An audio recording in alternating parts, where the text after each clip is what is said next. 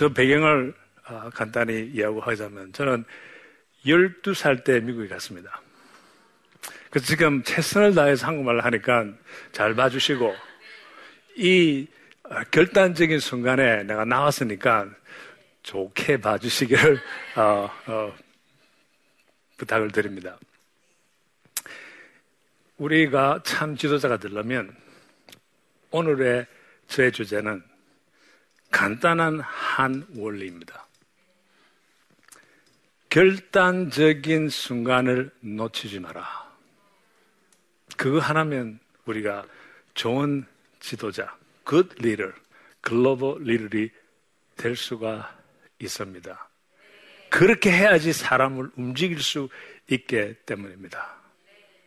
지난번에 우리 이야기할 때는 사랑의 눈으로 보자고 했죠.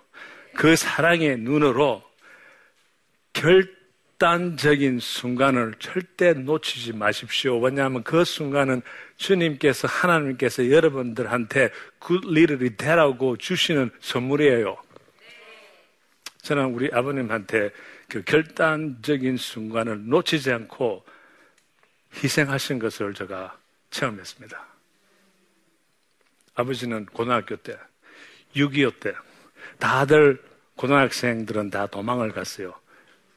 적군이 저 부산까지 대구까지 내려왔을 때 그 결단적인 순간 즉 우리 남한이 이제 지는데 자기는 결단을 내리고 자선해서 내가 학도왕이지만 가서 싸우겠다 해서 도망간 친구도 다 끌고 왔대요.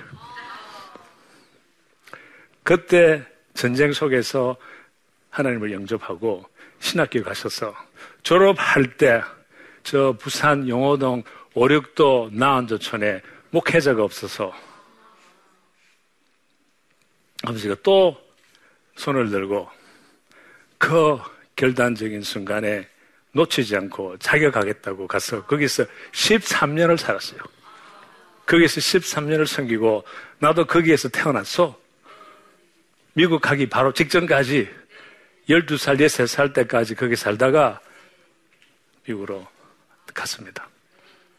그때는 몰랐지만은 대세교서 아버지의 그런 글을 다시 한번 길을 생각해 보니까 아, 우리 아버지는 결단적인 순간에 놓치지 않고 했구나. 여러분 생각에는 뭐 우리 부모님 그렇게 못했는데 하지 마시고 부모님도 6.25에 차선에서 전쟁은 안 갔다 하더라도 그때 그때 여러분을 위하여서 결단적인 순간에 놓치지 않고 일을 하셨기 때문에 여러분이 우리 아버지, 우리 어머니 사랑해요, 좋아해요, 존경할 수가 있는 것입니다. 그럼 여러분도 그렇게 이웃에서, 학교에서, 교회에서, 직장에서 그러한 사람이 되어야 되는 것입니다. 세상은 지금 많이 바뀌고 있어요. 어느 정도 바뀌는가 하면 우리 아버지 세대, 이쪽에 어떤 사람은 우리 할아버지 세대는 배가 고파서 배 고픔을 어, 경험한 사람들이에요. 그래서 그분들의 필요한 것은 모든 것이 필요성이에요. 직장도 필요하기 때문에 하고 힘든 일도 하고 싶진 않지만 필요하기 때문에 하고 먹기 위해서 그게 좀 더 진보하고 조금 잘 살다 보니까 무의식적으로 무엇을 요구하시는가 하면 좋은 집, 좋은 차, 그 다음에 좋은 옷, 이런데 가게 돼 있습니다. 그것은 3, 40년, 50년 전에는 하나의 지도력으로 이 나라에 통했고 온 글로벌 시대도 통했어요. 그런데 한국은 이제 굶주리는 나라가 아닙니다. 한국은 이제 선진 국가에 도달했습니다. 선진국가하고 후진국하고는 차이가 많아요. 이제는 우리는 후진국의 생각에 벗어나서 우리 부모님을 존경을 하지만 그 세대를 벗어나서 선진국가 사람들이 어떠한 생각을 하고 있나? 선진국가가 되면 한참 올라가면 이제 집도 중요하잖아요. 차도 보통 차 몰아도 자신감에 조금 더 흔들리지 않는 것이 선진 국가들에 살고 있는 사람들의 현실입니다. 유럽 가보십시오. 좋은 차 모는 사람 별로 있는가? 다 집들 조금조금만 하고. 그렇죠? 그러나 유럽에, 즉 선진국가 나라에 우리가 없는 새로 개발되고 있는 선, 선진국가, 즉 우리 같은 나라에 없는 게 있어요. 그 사람한테 그분들이 가지고 있는 것은 물건이 아니고 라이프 스타일입니다. 라이프 스타일을 가지고 있어요. 그분들이 원하는 것은 나는 집을 살 때 집, 아파트, 빌딩을 사는 게 아니고 그것은 당연히 중요하지 않아요. 나는 이러한 마을 속에 사람들 속에 산다는 것을 강조합니다. 우리는 참 어디 살아? 아, 무슨 무슨 아파트. 어떠한 빌딩, 무슨 차 뭐라, 어떠 어떠한 차. 그런 사람, 라이프 스타일 사람들은 어떻게 표현을 하는가 하면, 즉, 젊은 여러분 어떻게 표현하는가 하면 나는 어떠한 마을에 많은 사람들하고 같이 어울리면 사는데 거기 가면 카페도 많고 식당도 많고 친구들끼리 어울릴 수 있고 그럴 수 있고 집 그냥 잠만 자는 곳이다. 이렇게 되는 것입니다. 왜? 라이프 스타일이 더 중요하고 물질보다도. 그래서 참 리더 참 지도자는 앞으로 라이프 스타일, 라이프 스타일로 사람을 임팩 영향을 주려면 사랑으로 그들에게 대하되 사람마다 어려운 점 있죠. 아무리 행복한 사람이라도 아무리 돈 많은 부자더라도 1년에 한 번, 두 번, 세 번, 네 번 이상 그들에게 어려운 때가 다가옵니다. 그때를 defining moment, 결단적인 그 순간인데 그때 여러분이 어떻게 대하고 행동하느냐에 따라서 여러분이 보통 사람이 되냐 아니면 영향을 미치는 지도자가 되냐 결정이 나 있어요. 이런 얼마 전에 꽤 오래됐습니다. 한 7, 8년 전에 아 참 애끼는 마이애미 책임자가 있어요. 덩치도 크고 일도 잘하고 내말잘 듣고 근데 이 성격이 좀 있어가지고 화가 나면 확 해버려요. 그 옛날 성격을 그래도 회사를 가지고 온 거예요. 근데 한 번은 어마어마한 큰 실수를 한 거예요. 그 실수를 한 것은 무슨 물질적으로 실수한 것이 아니고 자기가 어떤 일로 화가 나가지고 이메일에다가 욕설을 부려가지고 온 회사 사원들이 다 보게 되는 거예요. 나는 바로 IT를 불러가지고 다 없애라 그러는데 벌써 한 3분의 1은 벌써 보한 거예요. 마음이 너무나 무겁고 원만한 회사가 됐으면 당장 해고입니다. 왜냐하면 이것 해고를 안 하면 딴 사람도 똑같이 따라할 거니까 화나면 그 나머지 사람들을 위해서 한 사람 희생해야 되는 거예요. 근데 그때는 희생이 저는 아니라고 생각하고 그때는 사랑으로 돌봐주고 그 결정적인 순간을 내가 놓치지 말고 잡아야 된다는 생각에서 하나님한테 어떻게 하면 좋겠습니까? 우리가 사랑의 눈으로 보게 되면 지혜를 주십니다. 마이애미 있고 나는 필라델피아에 있습니다. 전화를 걸었습니다. 내가 이틀 후에 내려간다. 떨고 있지 않겠습니까? 그런데 이렇게 해서 나는 5시에 회사 밑에 있는 식당으로 오라 그랬어요. 5시까지 갔습니다. 갔어. 아무 말 안 하고 잘했냐? 잘했다. 훈계도 안 하고 애들 잘했냐? 묻고 그렇다. 그런 성경을 두꺼운 걸 가지고 왔습니다. 주면서 읽으라 그랬어요. 야고보서 1장 12절에 시험을 참는 자는 복이 있도다. 이것을 옳다 인정을 받은 후에 하면서 우는 거예요. 이 당신 큰 친구가. 주께서 자기를 사랑하는 자들에게 약속하신 생명의 물려관을 얻을 것이니라. 그리고는 말을 못하고 우는 거예요. 그리고는 잘못했다 그러고 그 다음에 성경을 듣고 간단한 기도하고 그 다음에 나보고 그분한테 나 비행장에 데려달라 그랬어요. 그랬더니 아니 내일 어, 회사 와서 좀 사무도 보시지 않겠습니까? 그렇게 오지 않았습니까? 하니까 아니다. 너 때문에 왔다. 결정적 시간을 놓치고 잘 잡으면 사람을 얻을 수가 있어요. 그분이 그으로 얼마나 일을 잘하고 그 많은 사람의 나같이 하나의 CEO처럼 그 회사를 돌보고 사람을 아끼는지 모릅니다. 그 하나 때문에. 그 다음에 자기의 믿음도 더 강해지고 결정적인 순간에 사랑의 눈으로 보았기 때문에 그 분의 이 지혜가 와서 그것만 내가 만일 내가 만일 그다음 내일 우리 만나서 딴거 우리 비즈니스 이야기 하기로 했으면 조금 영향이 조금 줄었을 거예요. 그래도 어느 정도 이제 어, 뭐라 그러나 이게 감탄을 했었겠지만은 그 좀 간다 그랬어요. 별로 그거는 나중에 또 하자 이거예요. 이런 일이 여러분 생활 속에서 내가 그분하고 있는 게 아니고 매일 있을 수가 있어요. 돈 많고 걱정 없는 사람은 무슨 어, 결정적인, 결정적인 순간이 나타납니까? 나는 회사에 있을 때 있으면서 우리 이제 매 바로 밑에 있는 사람한테 눈과 귀와 입을 잘 뭐라 그래야 되나 잘 해서 어떤 사람이 결단적인 순간에 있는 사람을 꼭 나한테 말하게 해요. 예배를 못 보니까. 그러면, 아, 어저께, 어, 우리 오늘 소식을 들었는데, 한, 그, 저 친구 디자이너의 아버님이 암에 걸렸습니다. 그러면 저는 그 순간을 절대 안 놓칩니다. 불러요. 1대1로. 우리 같이 걸어다, 걸어가면서 마음이 어때? 마음이 어때? 그러면 되게 울죠. 뭐, 어떡합니까? 믿든 안 믿든. 그래, 걸어다니, 걸으면서 저는 또, 저 바로 밑에 동생을 암으로 잃었어요. 35이었는데 위암으로 세상 떠났습니다. 그래서 위로할 수 있는 권리가 있습니다.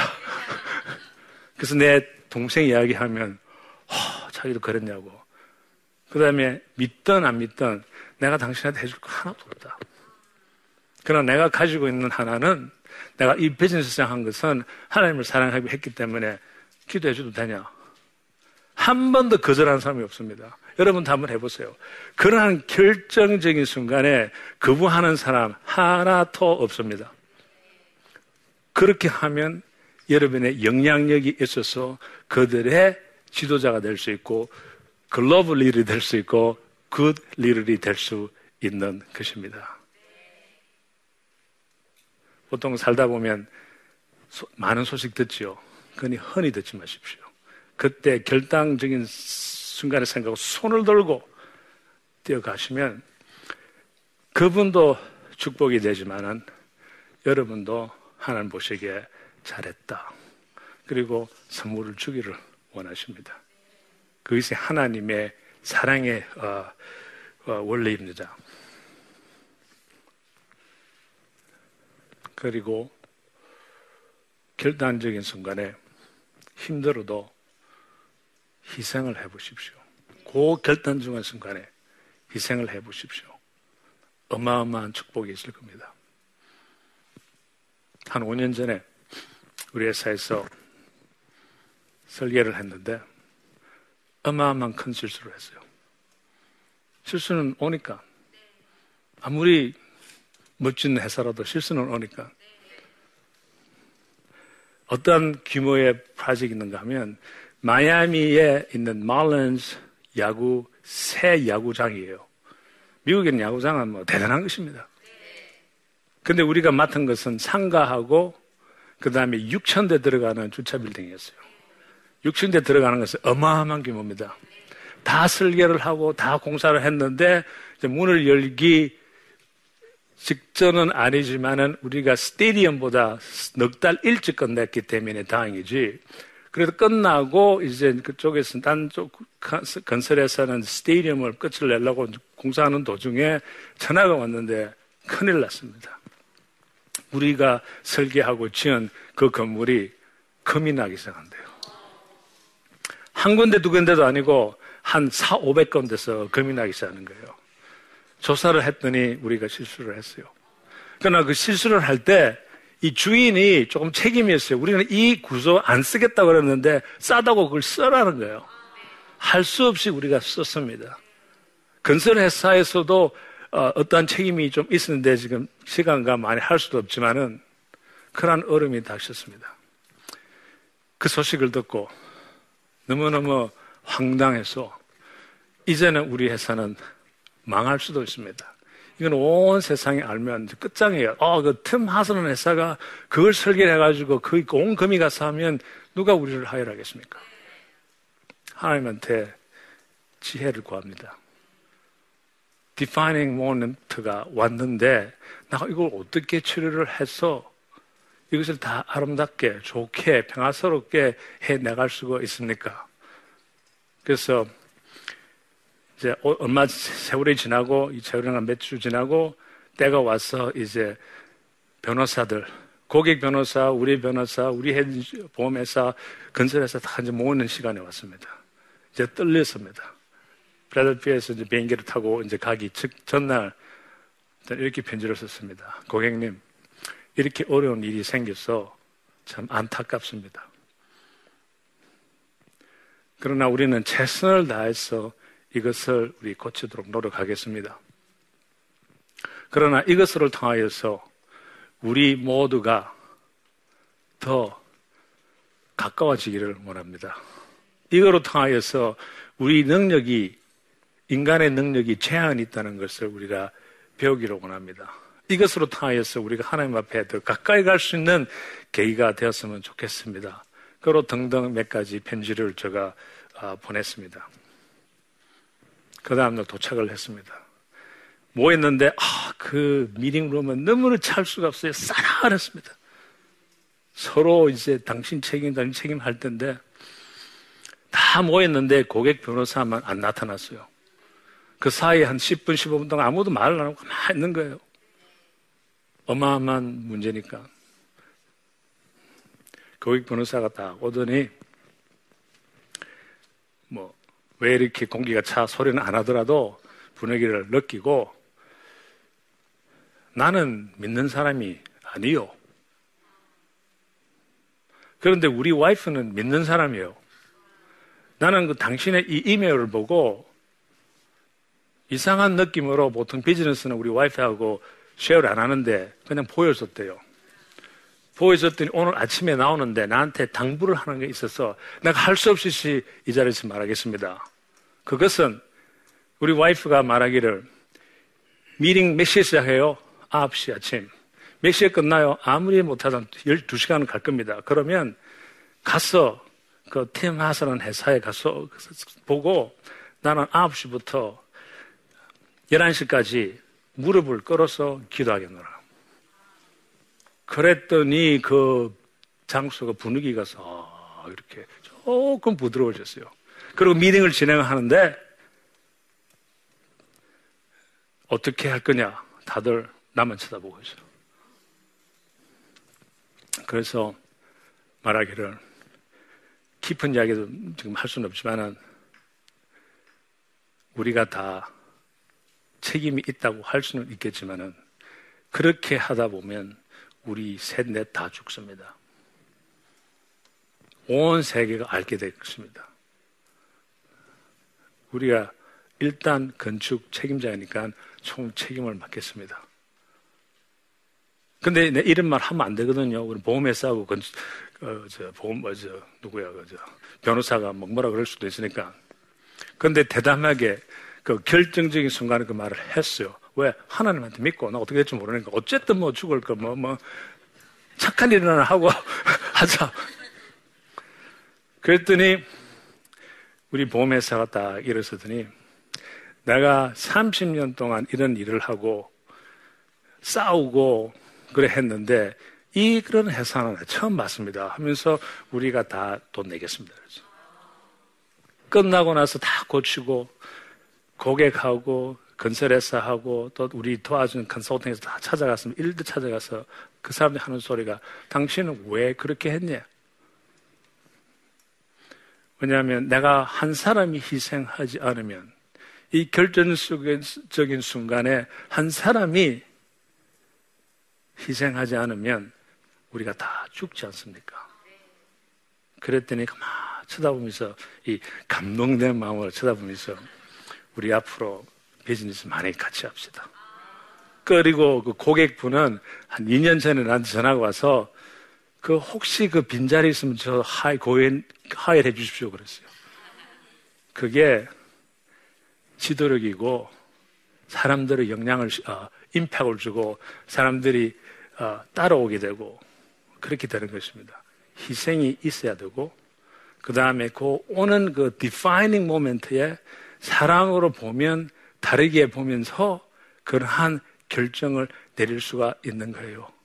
가족 사이에서도 서로 싸울 때 결정적인 순간입니다. 사랑 눈을 보면서 그 순간을 놓치지 말아 보십시오. 얼마나 아름다운 하나님의 이야기가 나올 수 있는지 놓치지 마십시오. 큰 것이 어, 결정적인 순간이 아니고 사소한 데서도 그러한 우리가 그렇게 지도력을 보여주실 때가 매일매일 일어납니다. 지금 여름이 걸어서 밖에 나가면 그 결정적인 순간에 올 수가 있어요. 그래서 놓치지 말아 주시기를 기도드립니다. 감사합니다.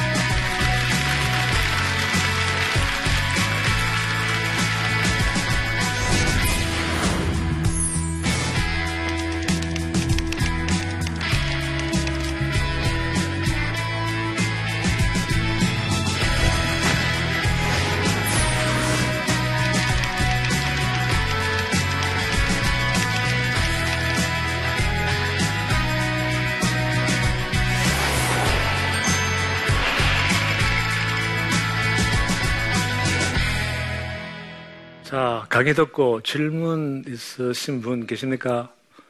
네. 희생을 말씀하셨는데요. 제가 독, 제가 리더가 아니고 약간 이제 친구들 두세 명이서 같이 그룹을 이끌고 있는데 음, 이제 어떤 결정적 순간이 왔을 때 저는 굉장히 의지가 있는데 나머지 같이 하는 친구들이 약간 의지가 없거나 이럴 때는 어떤 식으로 희생을 해야 할지 혹시 그런 팁 같은 걸 좀 주시면.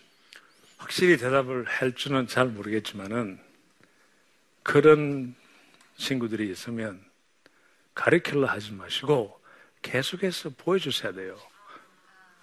그밖에 없습니다. 요새 세상은 가르켜서 따라오는 세상이 아닙니다. 보여줘야지, 어, 내가 이 사람을 존경하니까 따라오지. 저 사람이 지식이 많고, 너 이렇게 저렇게 해가지고 듣는 사람이 요새 후진 선진국가만 갈수록 없이 여러분 아시죠? 말 안 듣죠? 선생님 말 잘 안 듣죠? 내가 다 들었어요. 어, 내가 학교 다닐 때는 선생님 말을 꼼짝 못 했는데 요새는 선생님 배반, 배반이 반, 반항하고 막 그러는데 그러나 우리가 이제는 참 그 교인을 주기가 더 힘들 때가 됐기 때문에 라이프 스타일에서 계속해서 보여줄 수밖에 없습니다. 끝까지 하십시오. 언젠가는 감동이 돼서 돌아올 겁니다. 특별히 굉장히 그 중요한 결정적 순간에 그렇게 하시면 꼭 그분들이 돌아옵니다. 왜? 우리는 감정의 동물이기 때문에. 또 질문 있습니까?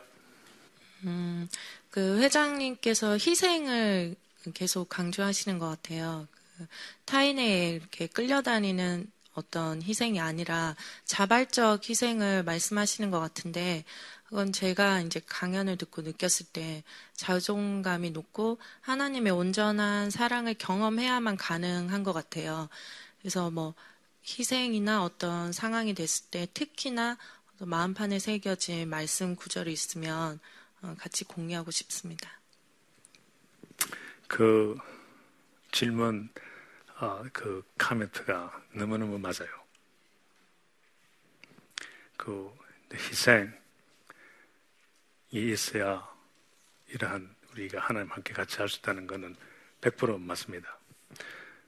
그러면 그런 것을 체험을 못한다 하면 어떻게 하나? 저는 이렇게 기도합니다. 잘 들으십시오. 지난 시간에 우리가 다르게 보기 이야기했죠. 저님, 주님, 저한테 어려움 주십시오. 왜냐하면 그 어려움이 있으면 기적이 있기 때문에. 어려움을 극복할 수 있으면, 즉, 다르게 표현해서 그 어려움이 하나님이 주시는 선물입니다. 그 어려움으로 통해서 대비하고 있는 treasure, 상이 있습니다. 근데 하나님한테 어려움 주시자 하면 크게 큰 어려움 안 주십니다. 왜? 하나님도 사랑이시기 때문에. 그러나 그런 거 안 물었을 때 너무 사랑하시니까 머리를 팍 쳐가지고 너 이리 와. 그것은 하나님이 사랑하기 때문에 끄는 거예요. 절대로 절망해서는 안 해야 되는 것입니다.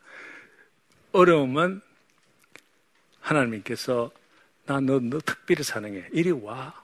오기만 하면 하나님께서 주는 선물이 있는 거예요. 요셉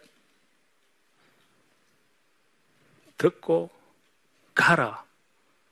싫지만은 두렵지만은 그러면 살리라. 왜? 내가 하나님을 경외, 여호와를 경외, 즉 사랑하기 때문에 그 형님들이 그것을 받아들였어요. 그 어려움을 받아들였어요. 그때 화해가 있었고 용서가 있었고 사람을 움직이는 눈물이 있은 것입니다. 네, 강의의 어, 결론을 마무리를 하겠습니다. 제목은 결정적인 순간을 잡으라, 즉 놓치지 마라. 우리 생활에 결정적인 순간이 계속 있습니다. 항상 우리한테 다 나옵니다. 나한테, 이웃한테, 친구한테, 가족한테. 그것을 꼭 놓치지 말고 또 결정적인 순간이 없다 하더라도 하나님한테 내가 결정적인 순간을 볼 수 있는 눈을 주시라고 기도하십시오. 주십니다. 여러분, 그러면 여러분이 사람을 낚을 수 있는 그 일이 될 수가 있습니다. 감사합니다.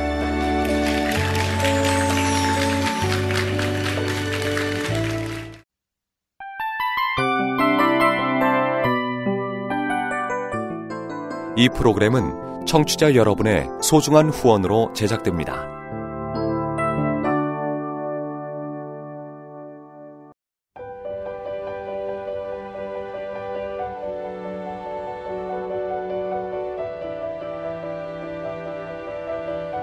세상에는 수많은 교회들이 있지만 더 깊이 있는 말씀 강해를 찾기 위해 크기로만 교회를 선정하지 않습니다. 보다 좋은 영적 콘텐츠를 더 많이 나누기 위해 방송비를 받지 않습니다. 1년 365일 복음만 전하고 싶어서 우리는 광고를 하지 않습니다. 온누리의 복음을 땅끝까지 CGN TV와 함께 땅끝 성교사가 되주세요